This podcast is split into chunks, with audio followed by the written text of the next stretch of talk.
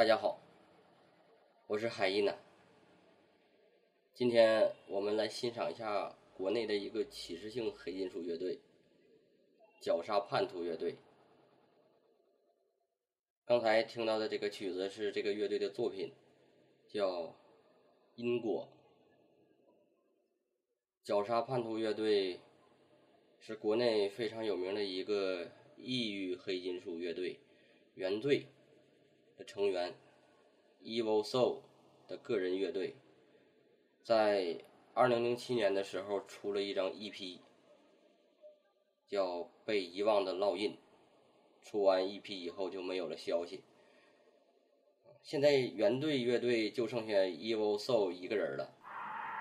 当年是有两个成员啊，有一个特别有意思的事儿。当时原原队乐队的两个成员，一个这个 Evil Soul，在零七年的时候以绞杀叛徒乐队为名。出了一张这个 EP，而另一个成员 Wolf's Claw 以刺眼光芒为乐队名，在零七年的时候出了两张小样，而且他们第二张小样竟然是纳粹黑金属的风格。这两个人是不是在思想上有如此的共鸣，才走到了一块儿呢？但是原罪乐队是异域黑金属的风格，跟他们两个单独弄的这两个乐队的风格不一样。当时感觉。绞杀叛徒的这个 EP 也像是纳粹黑金属，但它不是。这个 EP 主要写的是中国那段惨痛的历史。这是一张发人深省的启示性黑金属作品，这是中国人自己的黑金属。封面以南京大屠杀的一个截图为背景，这是当时无能懦弱的国民政府在背叛和抛弃了他们的子民，独自逃亡后产生的一个历史悲剧。因为这个人非常低调，这个乐队就没有过多的资料，所以我们只能通过歌名和部分歌词来猜测一下乐队的思想。这张 EP 有七首歌，歌名分别叫《漫长的冬季》，我们就差一个元首，红色光辉，革命时代，一九四二，抹不去的阴影，还有开场听到的那个因果。看这个歌名，的确是有点像纳粹黑金属，但歌词里并没有体现出来这个意思。一九四二这首歌，看歌名不知道跟这个冯小刚的电影有没有关系？看歌词感觉是没有关系的，看歌词反而像是反对当时的政府，认为是当时政府的腐败导致了一切。不过可能有点太偏激了吧？当时的政府的确是有腐败，但是抗日的还是功不可没。呃，由此想到了有个中国远征军，呃，一九四一年底组成的那个，一九四二年以后改成中国驻印军。当时中国远征军是打了大胜仗的，没有国民政府的远征军，中国在战后不会这么有地位啊，联合国五常之一。所以这也不是腐败的政府能得到的地位。没有中国的支持呢，英国在印度估计也就挺不住，精英都给弄到国外去了，所以国内的溃败就是必然的。看一场战争要全面，而且中国是在当时几乎没有什么外援的情况下，不像英国、法国还有美国都有大量的物资援助。所以这么高的地位也是中国人做出了极大的牺牲换来的，所以一九四二表达的应该是一种直接的热血爱国青年式的思想。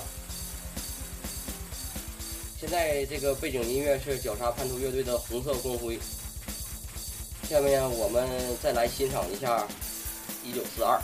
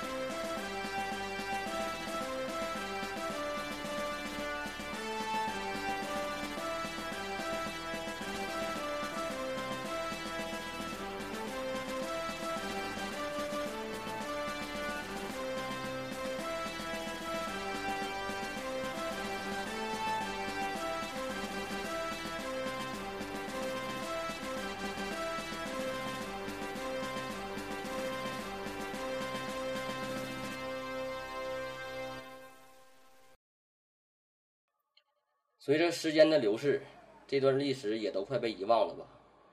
但是我们不能遗忘历史，就像一批的名字被遗忘的烙印，整张一批也都是在提醒国人不要忘记历史。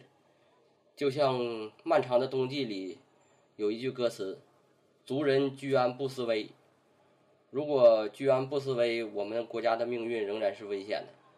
我们不应该忘记国耻，应该努力的建设国家，让国家强大起来，不要让历史再重演。下面我们再来听一下《漫长的冬季》，这是一首很原始、很纯正的黑金属。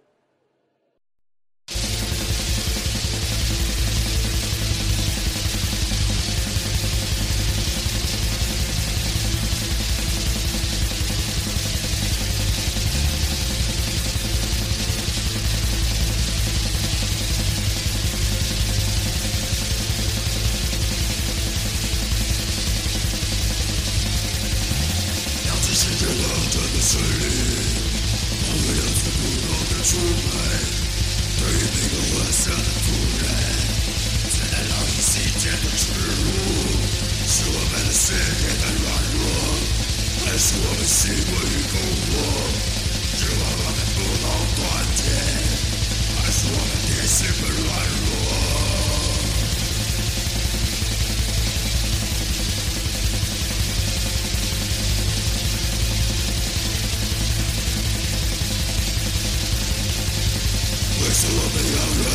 是，谁说我不要被他罪人？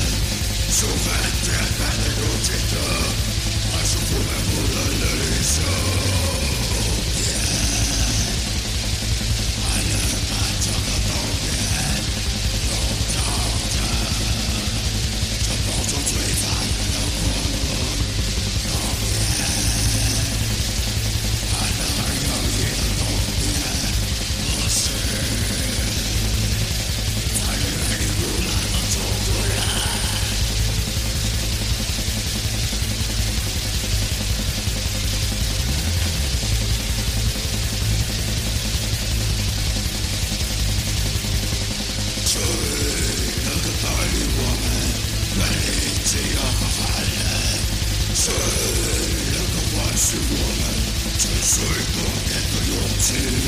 谁能带领我们去磨灭逝去的尊严？谁？